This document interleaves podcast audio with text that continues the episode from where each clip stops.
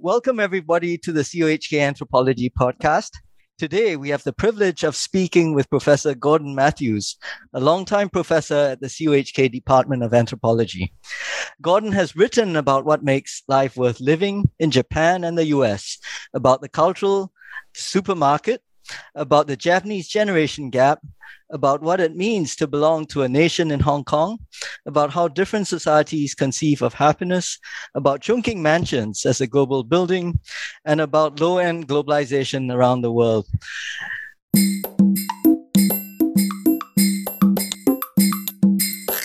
Welcome, Gordon, and thank you for accepting our invite to speak.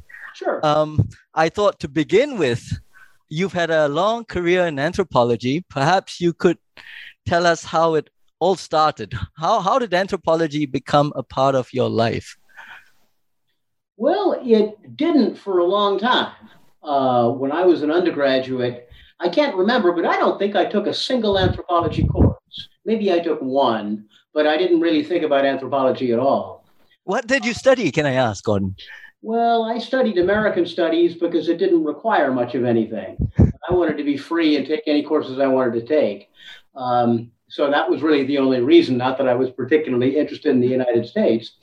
Um, but in any case, I decided after uh, my undergraduate career that I wanted to live overseas. So I got a degree in teaching English as a second language and wound up in Japan for, oh, a number of years, six or eight years teaching. Wow. And uh, after my first three years, I came back to the US and realized that, well, my time in Japan didn't mean anything because people come back here and say, Where were you? Japan, nobody cared. So I was wondering what to do with my life. And I, I went into a, the office of a professor. This was at the University of California, Santa Cruz. And uh, he was teaching a course. Uh, he was an anthropologist. And he said, Well, take my course. And I did. And I kept talking to him, and I realized that the best way for me to make use of my time in Japan was to go back, learn the language really well, including reading and writing, and understand the society really well, and then study anthropology. So I did that. And uh, I wound up in anthropology. Now, for all of you here listening, remember, you don't have to do anything quickly. I didn't take my first anthropology course in the world, as far as I can remember, until I was 30 years old. Wow. I didn't enter graduate school until I was 30, 30 years old. I guess I was 32. I didn't become a professor until I was uh, almost 40. So you do got plenty of time in that sense. Now you could look at me and say, "Damn, you're old." Okay, in that sense, you do got plenty of time. But simply in a um, in terms of deciding on a career, take your time.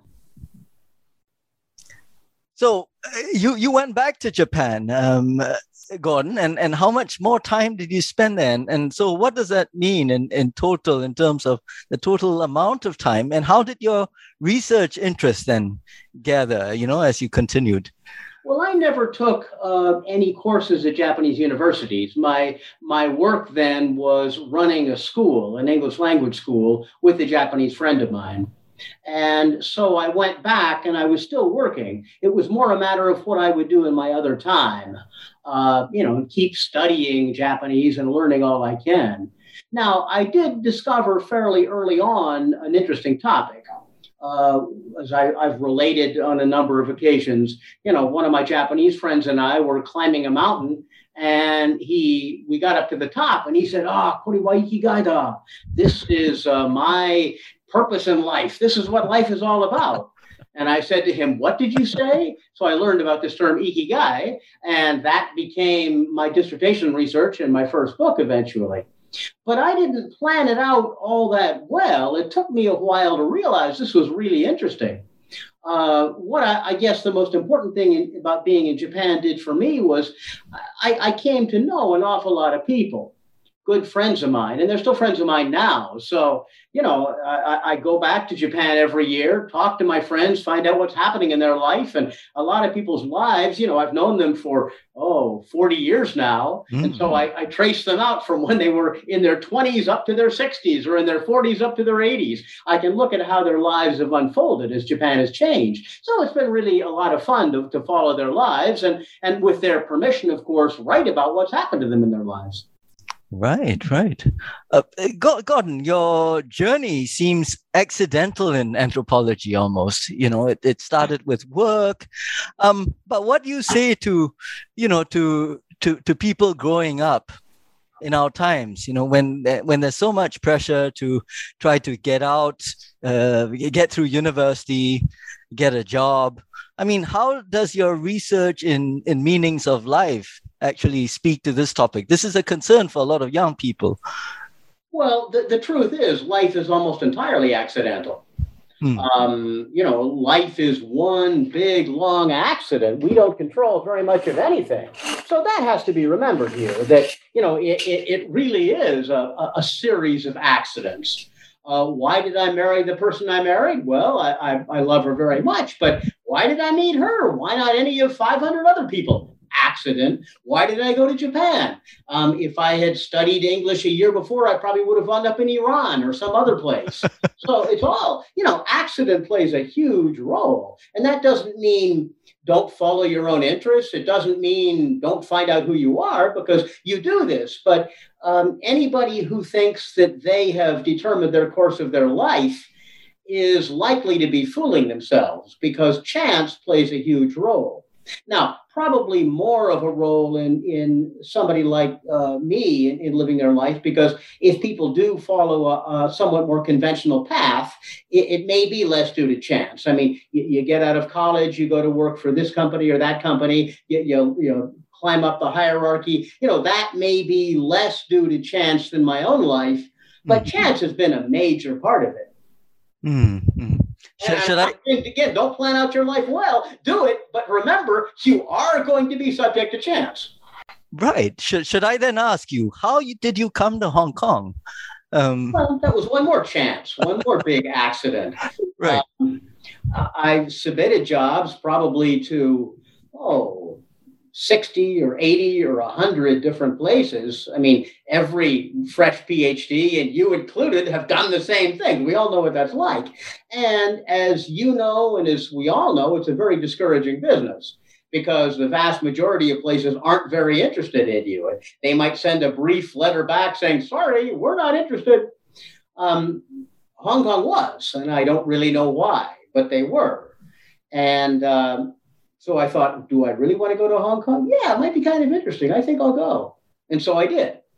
So again, that too was chance. And um, there was an American university that uh, offered me, it didn't formally offer me a job yet, but they indicated they would, that replied to me uh, about a week after I had said yes to Hong Kong and it would have been interesting. That would have been a whole different experience in my life. So again, it's chance, one more play of chance. Now, having said that, am I uh, unhappy having come to Hong Kong? Of course not. I've loved it here greatly.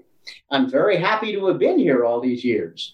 Um, but uh, it, it, was chance. It was like flipping coins that made me wind up in Hong Kong.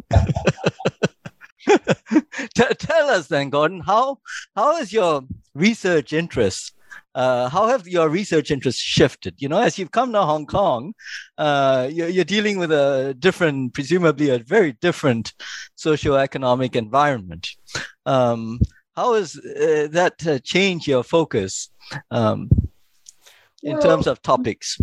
That's a good question. Now, one thing I planned out when I first came to Hong Kong is that I could still continue to do research in Japan. And of course, you can. It's a lot easier to get to uh, uh, Sapporo, Japan from Hong Kong than it is from uh, any US site.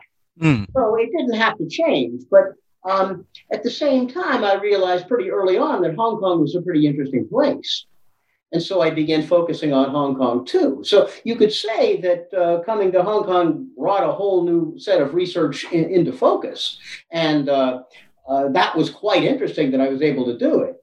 And I'm very happy that I was able to do it. Now, Hong Kong is a strange place for someone like me to do research because, on the one hand, it's easy to do in the sense that uh, almost all educated people speak English pretty well. Mm-hmm. On the other hand, I will never be as good an anthropologist Hong, of Hong Kong as a native speaker of Cantonese. Mm. You know, because they know the society. They can look at a Chinese newspaper and read it without much problem. It, it's an enormous problem for me. That's one reason why I turned to Chungking Mansions for research, because I, I was thinking, where can I do research that all of these great local anthropologists probably can? And it was Chungking Mansions. Why? Because uh, if they're Chinese and come into Chungking Mansions, they're liable to be thought of as an undercover cop or a government spy Whereas me, they won't think of me as that. They might think I'm CIA, but then I would say, if I was CIA, do you really think I'd be in Chungking Mansions? So the overall point is that um, for me to be in Hong Kong, that was a good place to do research because it's a place that I, as a non Hong Kong Chinese, could indeed do research as, as good as that which any local anthropologist could do. So is that chance again? Yeah, I guess it is. But mm-hmm. you know, the key to life is always make the best use of chances. but my own philosophy of life is say no to almost nothing and say yes to almost everything. And whatever comes up, uh, great, you'll you'll have a good experience. Well, well, Gordon, it, it seems like uh, your Chungking Mansions uh, research has, has really brought a lot of attention um, to Chungking Mansion itself, and and to you know the the whole topic of of low end globalization. Um, what what do you see of that project now? Me- meaning low end globalization is is that something that uh, that is still at play in this part of the world? That question directly, although I certainly can. Mm. Um, I was thinking of something else as you were talking that I, I think may be even uh, more important for your audience to hear, which is that some professors do pretty much the same thing. Mm. In other words, they start off by studying a topic and then they make it their whole career. And that's fine to do if you want. You can go deeper and deeper. I could have gone deeper and deeper into meanings of life and ikigai and made it what, what I basically did. But I've never been like that, really. I always like doing different things. Mm. And so if you start off from what makes life worth living, and then move on to some of the other things that I've written or been involved with, like the Japanese generation gap, and then move on to happiness worldwide, and then move on to low end globalization and Chungking Mansions. You know, these are all in very different categories, and I haven't mentioned a bunch of other stuff I've done. I would rather do it that way because it makes life more interesting. Now, is there a problem with this? Yeah, it probably makes me a dilettante professionally. Uh, I'm not a great specialist in anything, but it still keeps me young intellectually, and that there's always interesting new things to discover. And what I found as I grow older, that a lot of the talks I give are on really, really different topics. Mm. So that what have I talked about this year? Um, I've given one talk about Hong Kong identity, past, present, and future.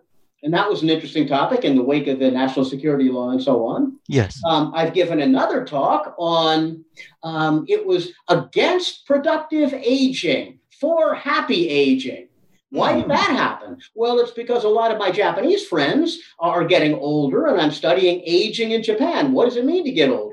So I have this whole library full of uh, self help books for Japanese getting older. Well, I'm reading those and I'm talking to my friends. So I can talk about this and talk about my own life in that context.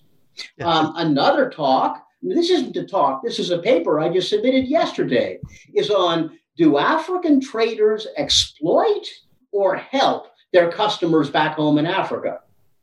And that's a pretty interesting topic. And what I did for that is I teach a class of, of asylum seekers, but a lot of African traders come to that too on Zoom every Saturday. And I just throw this out. Hey, you guys trade. Do you cheat your customers? Let's talk. and we had these long, interesting arguments and debates, and they were talking about bribing customs and how you can't do it anymore because of computers, and how we brought smartphones to Africa. We made our country better, and all that kind of thing. Great. It was great to do it, but that's a whole other topic I was able to write about. Um, there's all of these different topics, And there's a bunch more. I mean, happiness worldwide, so on and so on and so on. There's a bunch more that I've been able to do that really make life interesting because there's so many different things to deal with. Low end globalization, yeah, that's one thing I do, and it's pretty interesting. Can it still happen in an age of the smartphone where everybody knows everything? You can't cheat people much anymore? I don't know. It's a good question. I was just writing about this yesterday. But anyway, this is one of a bunch of different things that are really exciting to be working on. Another thing I just wrote about, uh, uh, I have to work on this paper a little bit later uh, in the week, is that of happiness and home. And what does home really mean? And that's a more philosophical paper, but I was dealing with the fact that we no none of us really have a home. The idea of a, of a, a place that's a home is an illusion, really. Because I mean, look at Hong Kong. You think, oh, this is home. No, it's not. You may think you own a flat, but the government owns that flat. At the end of the day, they own the land. Everything you have is temporary. Because of death, all home is temporary. Now, that sounds very philosophical. I guess it is, but this still is something I have a great chance to think about. Um, and it's, it's fun to have these opportunities all the time. So it's a lot of fun to be an anthropologist because I'm not, this is only personal now, but I'm not cut in one rather narrow path I've got to follow. No, I think about anything that's interesting, and all kinds of things are interesting. Although, Gordon, one could say that you started off with a very broad campus. I, I mean, a canvas. Uh, you started with the question of the meanings of life, and everything can go in there, um, including happiness, um, well, including. Remember, um, I didn't start off with meanings of life, mm. and it, it would be I know I teach a course of that name, so it sounds like I did, but, but I didn't. I started off with a very particular Japanese term, ikigai. Mm-hmm. So it was ethnographically specific. I was looking at what Japanese mean when they use a term like ikigai. And then I also asked in that book, well, um, is the same thing true in America? Is it true in other societies, even if they don't have a word for it? So it's a very ethnographic project. Um, yeah, I teach a course called Meanings of Life, but one reason I have a title like that is I want to get lots of students coming to class because it helps my department to get lots of students. I mean, meanings of life is an interesting topic, but as I say in the very first class, I don't know what the meaning of life is, and I'm not going to tell you.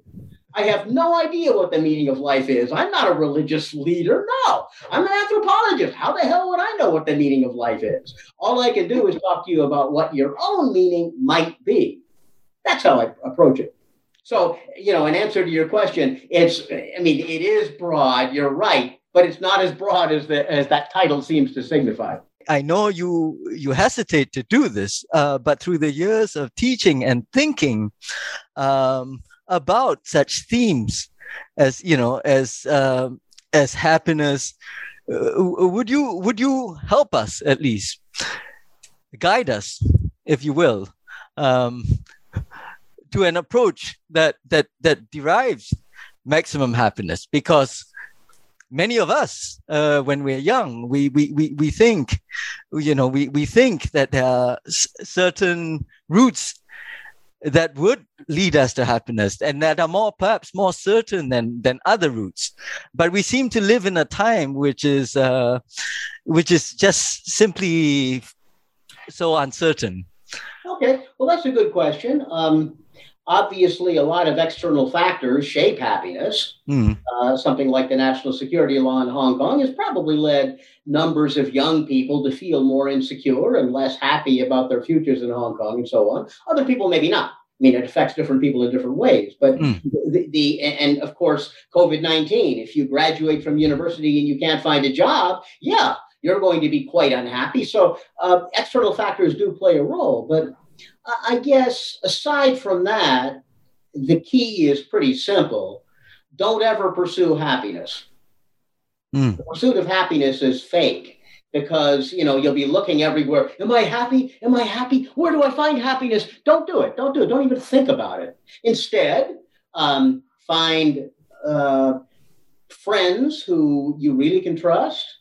Find somebody you love as your uh, your partner in life and find a job that's really fulfilling. Now, this is far easier said than done. It's really easy for me to say, oh, just find this stuff. Oh, yeah, right. But nonetheless, if you find these things, then the question of happiness doesn't really ever enter into play. And, I myself, I mean, I need to say I'm not particularly wise or anything, but one thing that I, I have been able to be free from is ever thinking about whether I'm happy or not. You know, uh, uh, uh I like to drink a little bit at night, not too much, but if I've worked and it's it's 1 a.m. and I've been working, I go to bed pretty late. It's mm-hmm. a lot of fun to have a, a small glass of whiskey and just sort of sit and, and look outside and think, wow, life is pretty interesting. Yeah, I guess I'm pretty happy. That's the only time it would ever come into mind. Other times I give it no thought, which is probably the best thing to do.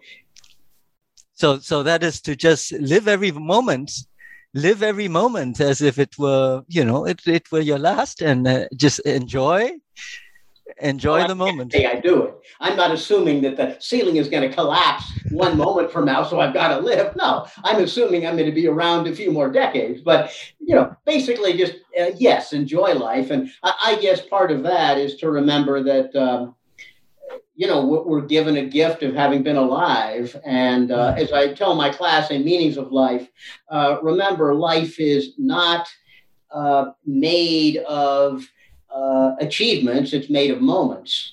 And what right. I mean by that is forget about your CV, your resume. Nobody's going to care about that. Yeah, think about it now when you're looking for a job, if, if you're an undergraduate, for example, or a, a fresh graduate looking for a job. But, you know, when you're dying, you're not going to think, oh, I wish I'd become vice president in charge of sales. No, you're not going to think that. Oh, I wish I'd bought a bigger flat. You're not going to think that. No, it'll be the, the, people you've loved. And it'll also be things like, you know, feeling the wind as it blows against you when you walk out of your office, as, as happened to me last night. It'll be marveling at how beautiful the moon looked a few nights ago when it was when it was uh, orange, that kind of thing how, how great a thunderstorm is to listen to, that's going to be what really is going to shape you. And of course, the people you love and your time with them. So that's really important to, to, to bear in mind. Mm-hmm. Please do tell us about the department from the time you came. You've you've been in the department 25 years now, 26 yeah. years? Yeah, it's been damn, I can't even count. What has it been? Probably 26 if I count. Yes. It's been a long time. And I'm scheduled to finish up here in three years. So I won't quite make 30. Maybe I'll beg them to give me one extra year so it can be 30 years, or maybe I'll reach 30 if it's three more years. I don't know. That's an interesting idea. Um, and it has been a very long time. And um, it's been good to be here. And I'm surprised that I've stayed all these years because you know most of my life I've been relatively restless. You know, I don't think I'd ever lived in a place more than about four years at a time until I came here. So why have I been here the whole time? um, it's interesting. I did um, have a, a, chance potentially to go and teach uh, at Stanford in the late 90s. Mm. And they did not offer me the job. I'm not saying I said, go to hell. I don't want to be at Stanford. I'm not saying that.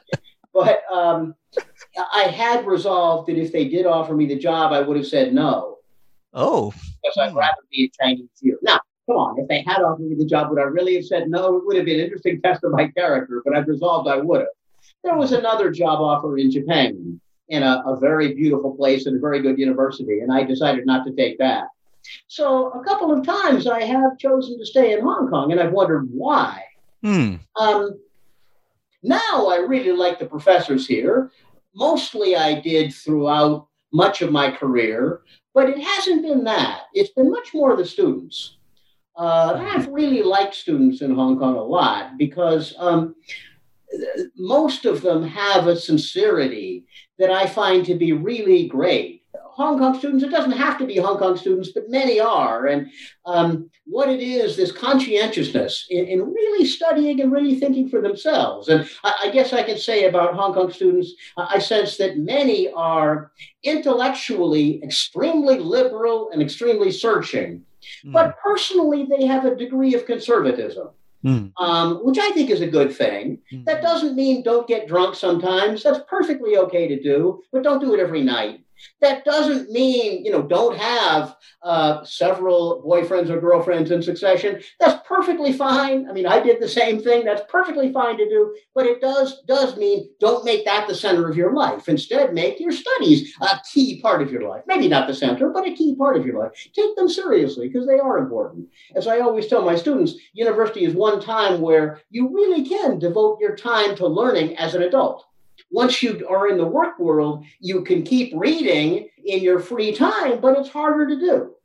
Now, at mm-hmm. CUHK, yeah, you can go back and get a master's degree maybe if you want. You could even go get a PhD at some point if you want. But but still, that becomes more in a career track. You're looking for your career. So the one time you have to freely learn really is as an undergraduate or as an MA student. So make use of that. And students do. I've really enjoyed uh, uh, being with students. And I also have the sense that over the last 25 years, the years I've been in Hong Kong, students have gotten a bit better. They're searching more, uh, they're more sophisticated. And that's due to two factors, I think. One is Hong Kong becoming uh, more middle class. Mm. And many times we think middle classdom is not a good thing. I think it's great, though, because it means students don't only have to worry about the career, what they're going to do, and for that matter, employees have become more accepting. It used to be back 20 and 25 years ago, students would tell me that they'd go to an employer and get a job interview, and the, and the employer would say, Why on earth did you study anthropology? Whereas now it would be more, well, you've studied different cultures. You know, this company has one branch in Thailand and another branch in Japan. I can't communicate with them very well. Uh, I know you don't speak Thai or Japanese, but can you tell me the cultural differences? That's the kind of thing students might run into. So students sense that it's more valuable, and this is all part of Hong Kong becoming more liberal in its sense of what education should be, what university education should be, not simply training for a career. Mm-hmm. So all of these things have meant that the experience of teaching has become quite a bit uh, better over the years. It also may be because of my own reputation, where um, it, it, used to be I would teach a lot of required courses, and students didn't necessarily want to be there. But now I teach general education classes, and the students who take it often are pretty interested in the topic. And so they won't only have read my assignments, they'll have read other things too. And even if they haven't, they'll be interested in what we're talking about. That's fine. Now, I always tell students, I don't care if you do well or not in my class. I mean, if you got a C, I will like you just as much as a human being as if you got an A. It doesn't make much difference to me. You know, it's fine. So I certainly hmm. don't need to be judging students on this basis, but it still is a lot of fun to have smart students. As I think mine are, whether they're A students or C students, they still tend to be pretty smart. They want to engage the material. That, that's a lot of fun so so gordon obviously there's been a, a change in the maybe in the attitudes of the students. But what about uh, at the ma level at the master's level? Um, there's a different demographic i suppose of students more students from the mainland. Um, what what do you make of uh, th- that that population well, that's a really interesting question. Mm. Um, I'm very happy we have uh, mainland students coming in here. Now, mm. the MA students aren't only mainland students, we have a range of people.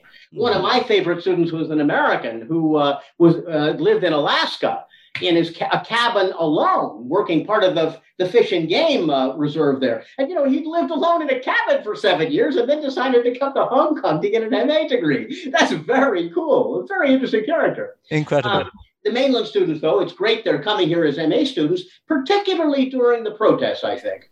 Mm. Because at that time, you know, you had students fr- from the mainland with a very different point of view from many Hong Kong students. And what we should do anthropologically is get them together talking. And they did. They didn't hmm. agree, but they certainly were able to communicate. And that's what it's all about. Uh, Gordon, do you foresee this continuing into the future? These are quite difficult times. Um, but uh, do, do you think this will continue for a few uh, more years to come before you know things get sorted out or things stabilize? What, what are your thoughts on that? I think it probably will. Mm. Now, um, there is a small chance I myself could get into trouble because I do think it's very important to teach in an academic way about a, a range of topics. Mm. So that in, in, my class on culture of Hong Kong, you know, we have to talk about how do you see the future of Hong Kong? Mm. I mean, we've got to talk about that. And many people are pessimistic. I'm a little more optimistic, but we've got to talk about these kinds of issues. Um, now, this is not an issue just for me as a teacher, obviously, and I'm sure Rocky Tuan, the, the VC of the university, is thinking a lot about this too, uh, as are deans and other people. Of can you keep academic freedom in this new environment in Hong Kong? Um, I am cautiously optimistic that indeed we can. And the way this is done is to teach critical thinking, but giving all different points of view so that in my class on the culture of Hong Kong, one question I asked, and probably will ask again this coming fall, is um, explain the Hong Kong protests from several different perspectives, including that of the mainland Chinese government. Mm. And you know, you can get a, a, Hong Kong perspective. Many students already have this themselves, yes. fighting for democracy. But how would mainlanders and the mainland government particularly see it? Give their point of view too, and give other points of view as well so that you could see this from a multiple set of points of view and then derive your own conclusion as to what uh, these are really about. Now, I, am not going to ask in this question, give me your own opinion, because it could endanger some students. Yes. Uh, I, I, don't want people to write things that can get them in trouble. But what I will say is give multiple points of view. And that's a way of understanding the world in a broader way than simply your own opinion. And, and that I think is a perfectly legitimate thing to do academically. And, you know, this is what teachers, uh, well, I can't speak for all teachers. This is what I should be doing as a teacher, I think, very strongly. You probably uh, are aware, I wrote an article for the Hong Kong Free Press earlier this year about staying in Hong Kong for, for the coming three years. Yes. I don't know about thereafter, but I'm, I'm thinking that probably I can be free to teach as I do because I think as as most people would know who follow what I'm doing, I'm not a revolutionary particularly. Hmm. Um, I, do side more towards a democratic camp than I do towards a uh, an, an, authoritarian camp in my own personal views. But I certainly am willing to speak about the benefits of an authoritarian camp. If you compare China and the United States and how they've uh, operated well, there clearly are pluses to both sides, and that has to be emphasized in class. So I think I'm an honest and fair broker here. Uh, that's yes. what I'm trying to do in my classes, and I think students appreciate that. That doesn't mean we can't have our own personal opinions, but we can teach in, in a broad way. Okay, now you were asking about globalization here. Yes. Um, yeah, I'm going to continue studying it one way or another. Um, I don't know what I'm going to do in my life. Interesting question. um, I have um, finished a book on uh, senses of life after death in China, Japan, and the United States that's now off being read by referees for uh, an American press, and we'll see what that comes of that. I was thinking that might be a, my last book. Um, I was uh, thinking seriously of becoming an electronic musician hmm. and making that my life. The problem is that um, without meaning to, I was elected uh, deputy chair and then chair of the World Council of Anthropological Associations. And that means I'm going to be awfully busy, not for the next two years, but the two years thereafter when I'm chair. You know, that's a, a full time job. So it's easy for me to be an electronic musician in my 60s, but if, if I'm 75 years old, it's kind of odd if I go into a club at 3 a.m. playing electronic music. Who knows? Maybe I'll do it anyway. Nobody knows what may come. Um, interesting. I, I, don't quite know why this has happened. Um, will I continue to write various anthropology papers and so on? I probably will if I'm asked to do it. And, you know, my own career has been fairly passive. It's curious how so much of what I do depends on being asked to do it. You know, mm. uh, the, the interest in happiness, for example. Well, I'd written about Ikigai, and then I was invited to UCLA to be at a, a, a symposium on happiness. And then I listened to all the papers, and then the organizer said, Okay, Gordon, you edit the book. Wait, I don't want to edit the damn book but I wound up doing it because I can't say no very easily. And that was another research interest. Stuff happens this way a lot. Chungking Mansions I did decide on myself, but other sets of interests, I mean, these things just sort of spring up. So I don't know what I'm going to wind up doing. Um, the one urge I have in my life is being useful. But if 10 years from now, I, I, probably won't be in Hong Kong. I might be, but I'm more likely to be in Japan uh, because my wife is Japanese. And if I'm in Tokyo or Sapporo teaching English to old people, that's a good way to be useful. I can imagine what it'll be like. What did you do this week? I went to the hospital. I went to the hospital too. What did you do in the hospital? The doctor examined me. I mean, that's what old people talk. That's my stereotype anyway. I don't know. But that's being useful. That's a good thing to be doing, you know. So uh, whatever may come is fine with me. You know, but on the point of being useful, Gordon, I, I know that your Chungking Mansions research uh, brought you in touch with uh, the asylum seeker population, the refugees uh, in Hong Kong. Uh, could you speak a little more about that?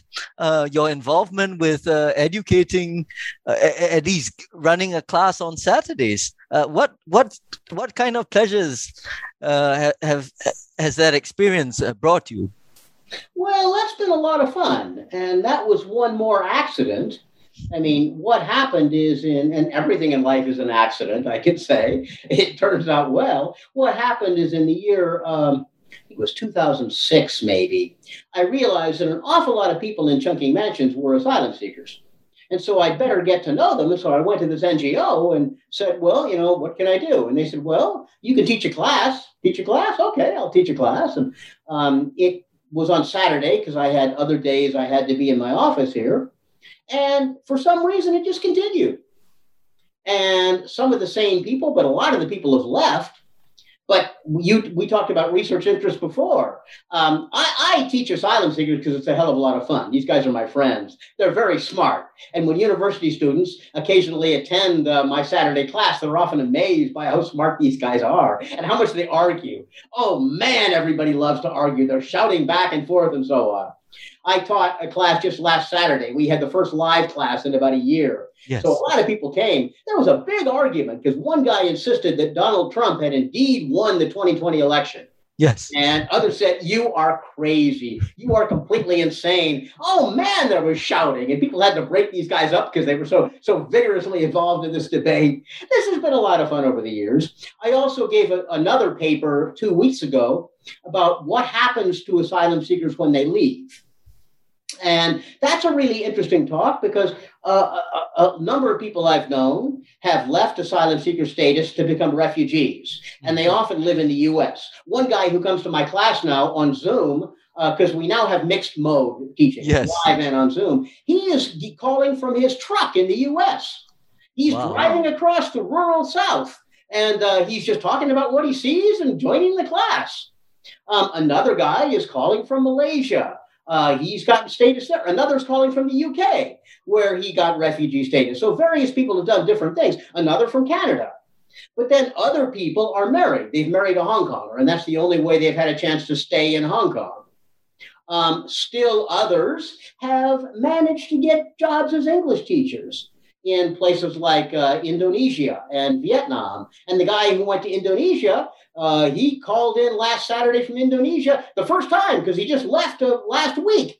Oh man, he was proud of himself. He stood in front of the mosque in Denpasar in, in Bali where he's teaching. And uh, he just was so proud of himself. We were joking with him. So, are you going to hire a domestic helper now with your wage as an English teacher? Very interesting. Maybe he will. Who knows? But these guys are my friends. They're some of my closest friends around. And people occasionally ask me, "Oh, you you are doing charity." No, I'm not. To hell with that. I'm not doing charity for anybody. These are my friends, and so I talk to them. Do I help people out with money from time to time? Yeah, I do, because why not? I have a lot more money than they do, but that's not the whole purpose of it. Uh, no, it's just it's it's great to hang out with people. And it's been quite accidental, like you said. It's it's uh um what is the situation with asylum seekers and refugees in Hong Kong. I I I've spoken to some of them, and uh, it revealed something that that remains largely hidden from mainstream society. Do you do you see a role uh, for anthropologists to to to engage in this sort of work, or It's it's not hidden. No, I, I would say absolutely. Mm. It's really not hidden. Mm. In fact, uh, in the last few years, asylum seekers are minor celebrities. Uh, oh. asylum seekers have told me that it's very easy to find Hong Kong Chinese girlfriends now because they're, they're, they're, instead of being the racial other, they become rather attractive, which many find very amusing. Um, no, they're not. That, I wouldn't say that. Now, there is a big worry that the immigration law will be changing in August, and it's likely to become far more strict as Hong Kong becomes more Chinese, it's probably going to become less favorable to uh, asylum seekers from uh, places like South Asia and Africa. The people I have taught are pretty safe, probably, but new people coming in may not. We'll see what may come. But anthropologists have been pretty heavily involved in this. Uh, Sealing has been involved. Uh, it's also true that one of our students, uh, former students, Innocent, uh, graduated from this department, and he set up the Africa Center, which is a, a really interesting place where uh, many African activities are held for the local population. So, you know, various people are doing various things. Um, yeah. Well, what, what explains that change of status then? Um, you, you, you, you, or has it always been like that? Because no, it's, it's been a new change. Basically, in the last seven or eight years, Hong Kongers have decided they really don't like China. And so ah. the racial other has become mainland Chinese. Now, is this a good thing? No. This too is a form of racism.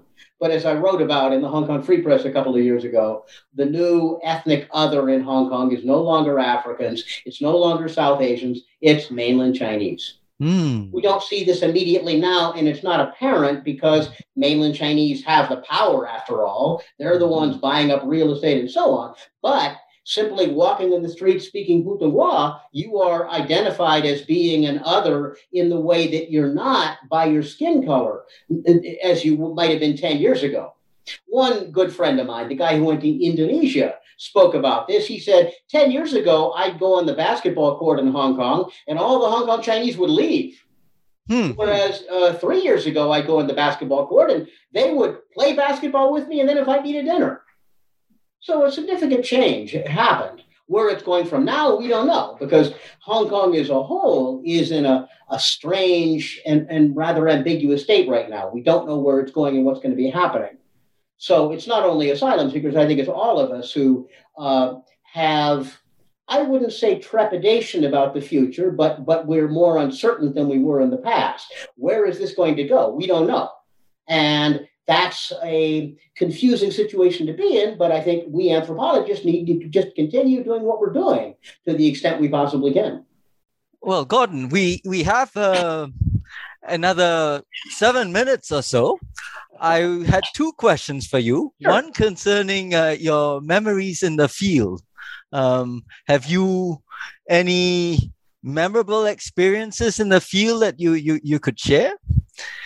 Oh, if people want memorable experiences in the field, by the way, newspaper reporters ask me this all the time. And all I say is read my book and ask me about something. Read any of the books because they're full of nothing but memorable experiences. There's all kinds of memorable experiences. So I, I can't really say anything too, too direct about that. Um, what I can say is that field work does lead to a lot of very real friendships. Mm-hmm. And there are people that I, have known uh, very, very well over the years. And um, that's been great. It, has been great to have those kinds of human relations. And uh, the people I've done field work with, with, part, part, some of them are simply in Japan, uh, who I've seen them grow old over the years, as we've talked about. Mm. And seeing what happens in their lives are really interesting you know, one person uh, wins a great award, another person has a, a, a child who uh, is a hikikomori, staying at home and never mm. leaving. Another person gets five divorces. I mean, all kinds of crazy things happen. And it's fascinating to talk to my friends about this. The other group that I've done extensive field work with is in Chungking Mansions, and it's still a real delight to go there. Uh, one of the last times I was in Chungking Mansions, uh, a guy in an African bar took me aside, and he and I began eating cola nuts because he had gotten cola nuts from, I think, Cameroon in, in West Africa. I'd never eaten cola nuts before, but what does this taste like? So drinking whiskey and eating cola nuts behind a stand in Chungking Mansions was kind of a cool thing to be doing. I found out a lot about his life. So, you know, it's just, this is all part of what goes on. Um, be open to talking to anybody about anything. And uh, it, it's been a lot of fun. I guess I can tell one story because it's so good. This is from my last book on Guangzhou. All right. This was, uh, I was walking in the passage, the underground passage getting to Xiaobei, and I felt something in my, my pack. And when I got out of this passage, I saw my computer was gone. Somebody had stolen it. Oh. And um, I thought, damn, I got to have that computer back because I had like about a month's notes worth on it that I hadn't transcribed yet. And they would be forever gone Yep. if I didn't get that computer back. So I asked one of the dealers because there were people, Uyghurs, Uyghurs from Xinjiang dealing goods in that tunnel. And I asked one of the uh, dealers, look, what happened? Uh, do you know who took this? And he just pretended like he didn't speak any English because I was speaking to him in English. Uh, I, I, I, could, I tried in Cantonese. He didn't know Cantonese. He knew Putonghua and he knew Uyghur, but we couldn't speak. And then I asked him, was the thief Uyghur? And he said, yes. And then I knew I had it because if I knew the thief was Uyghur, I knew that his ethnic group had been dishonored. So we talked a little bit, and then he wanted me to sit behind the, the, his stall. And after about half an hour, I noticed about six old men were talking. And they were gesticulating back and forth. I couldn't understand them, but they kept saying, computer, computer, computer. So I knew they were talking about my computer. Then, after an hour, I heard this loud shouting, and they brought in this poor old guy who they were just beating up. All, these young guys were just beating the hell out of him. And he was the thief. and then half an hour later, I got my computer back. and um, I had said earlier, because I was desperate, I would pay. I, I, think I said I'd pay, be willing to pay up to uh, uh, a thousand yuan to get this back. So as I was leaving, somebody said, "Don't pay anything." But then the two guys who had contacted me said, "Okay, uh, pay us now." And uh, so I tried to pay them 400 yuan. And then they said, "This is too much." They gave me 200 back. Oh, very cool. so that was a very happy experience. And what I talk about that is that this showed that uh, don't call the police. The police don't know anything here. This again is low end globalization. It's done out of ethnic pride. You, you don't Yes. call the police. Uh, I actually had lunch with a Communist Party uh, police official who said, if you get in any difficulty, call the police. No, I never would have seen my computer. Instead, talk to people who know and their own ethnic group is at stake. And what they were probably saying is, you know, that old white guy, he probably thinks that we Uyghurs are all crooks. We're all criminals. We got to show him that we're not all criminals. So that was great. I got my computer back. it's a great story. Finally, Gordon, um, perhaps you can uh, offer your thoughts on what anthropology uh, has to offer uh, at a time like this. You know, for for for those of us who are not familiar with anthropology, right? Uh, the, mo- most people outside the university uh, may never have heard of anthropology. So, perhaps in your concluding remarks, you could you could just tell us what it has to offer and at a time of, of such great uncertainty. Okay, well, I'm going to uh, steal this idea from Michael Herzfeld, who is an Mhm. anthropologist I've known a, a, a number of decades. He wrote an article uh, and he recommended it to me that was very good on this. It said that right now, governments all use official statistics, and statistics can lie rather easily. Now, many don't, you know, uh, but, but, but still, governments can alter statistics in a number of different ways. How do you get at what's really going on? And his argument was, well, through ethnography. If you do ethnography and talk to people, you can find out a lot more. Now, you can't find out broad statistics. Ethnography is very narrow and very deep because you only talk to a few dozen, a few hundred people at most. But still, you can find out stuff that otherwise you never would. For example, in Chungking Mansions at the phone trade, um, how many phones are being sold really? Or in China, how many, what's the value of the exports that Africans are taking back from, from Guangzhou? You can't find out by, by official statistics because everybody is lying. Nobody's Mhm. telling the truth. You can't find that stuff out. You can only find out by asking questions. So that, for example, in Chungking Mansions, I got to know three or four phone stall dealers really well. And I would say, okay, how many phones are you selling per month? How many are copies? How many are knockoffs? And how many are genuine? Okay. Now, um, are your are your the dealers are, are the people who buy these phones African? Where are they going? And through these kinds of questions, I managed to come up with the estimate at that time that about 10% of the phones in sub-Saharan Africa had gone through Chungking Mansions. This was in 2008. But that's a, a statistic that no economist could have come up with because they didn't have the data for it. But through ethnography, I was able to come up with this and, and I can't guarantee it's 100 accurate, 100% accurate. It may be 9% or 11%, but it's about as accurate as a person can get under the circumstances. So ethnography really can get at the underlying truth of what goes on.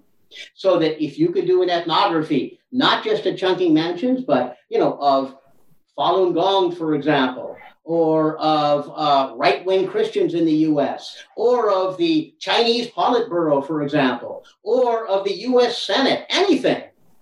Maybe you won't be able to get in, insights, in, you won't be able to get deep enough inside them, but ethnographies of anywhere can show you what's really going on apart from the more official stories.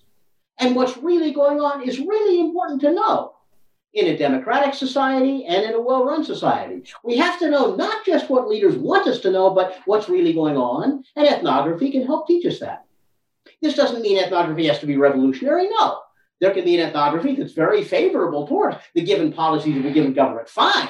But it does mean we got to know what's really going on is is one right to say that ethnography is basically the the signature methodology of anthropology. I mean it's the the significant contribution anthropology can make uh, to a better understanding of the world. That's right. And i didn't define ethnography here but some people who listen to this might not be anthropologists. What ethnography is is rather simple. It's finding people and talking to them at enormous depth. Hmm now, very often it's living with them. So that, for example, I was in Chungking Mansions one or two nights a week for four years, talking to the same people over and over and over again, mm. or same groups of people. Mm. Other ethnographies can be made on the basis of interviews. For Ikigai, for example, which I talked about earlier, that might mean talking to 100 people for 10 hours each about the story of their lives and meet them maybe three or four times, really find out. But it's talking to a few people to get really deep and on that basis find out a larger set of human situations and even human truths. That's what we do. Hmm. So you start off with a problem. You want to find out. In my case, for Chungking Mansions, it's why are all these different people here from all kinds of different countries? What are they doing here? Or for ikigai, it was what do these people mean when they say they have an ikigai? What's going on? What's the meaning of this word? Do Americans have this as well as Japanese? So you start off with a question and then just explore it as deeply as you can go. That's what it is. I might mention that in our Department of Anthropology, students all do their own ethnographies. You know, the last year they do their final year project. And we've had a lot of really interesting final year projects. I had one student uh, the best student I've ever had, I think, who unfortunately is now deceased, who did a project on um, uh, toilets. What do men do in toilets and what do women do in toilets and how are these different? And she discovered that women are regularly conversing in toilets. Men don't usually do that. Why? What's going on here? Other projects I've seen just last year, uh, somebody did a wonderful project on dating apps and how people advertise themselves on those apps that show pictures and those apps that don't, and who goes to these and why and what they're looking for. Very, very, very interesting. These are all ethnographies when you investigate some particular question and really look into what it's all about. Thank you, Gordon. I, I think uh, you've given us a great introduction of anthropology. Uh, we'll look forward to, you know, perhaps talking again Okay, anytime. I'm, I'm always here. So whenever you uh, feel like talking again, it's fine. But uh, it was a lot of fun to talk, Tongi. Thank you. Thank you again, Gordon. Thank you. We hope you've enjoyed this episode of the CUHK Anthropology Podcast. Please join us next time when we speak to Professor Sealing Cheng about her life and experiences in anthropology. Stay tuned.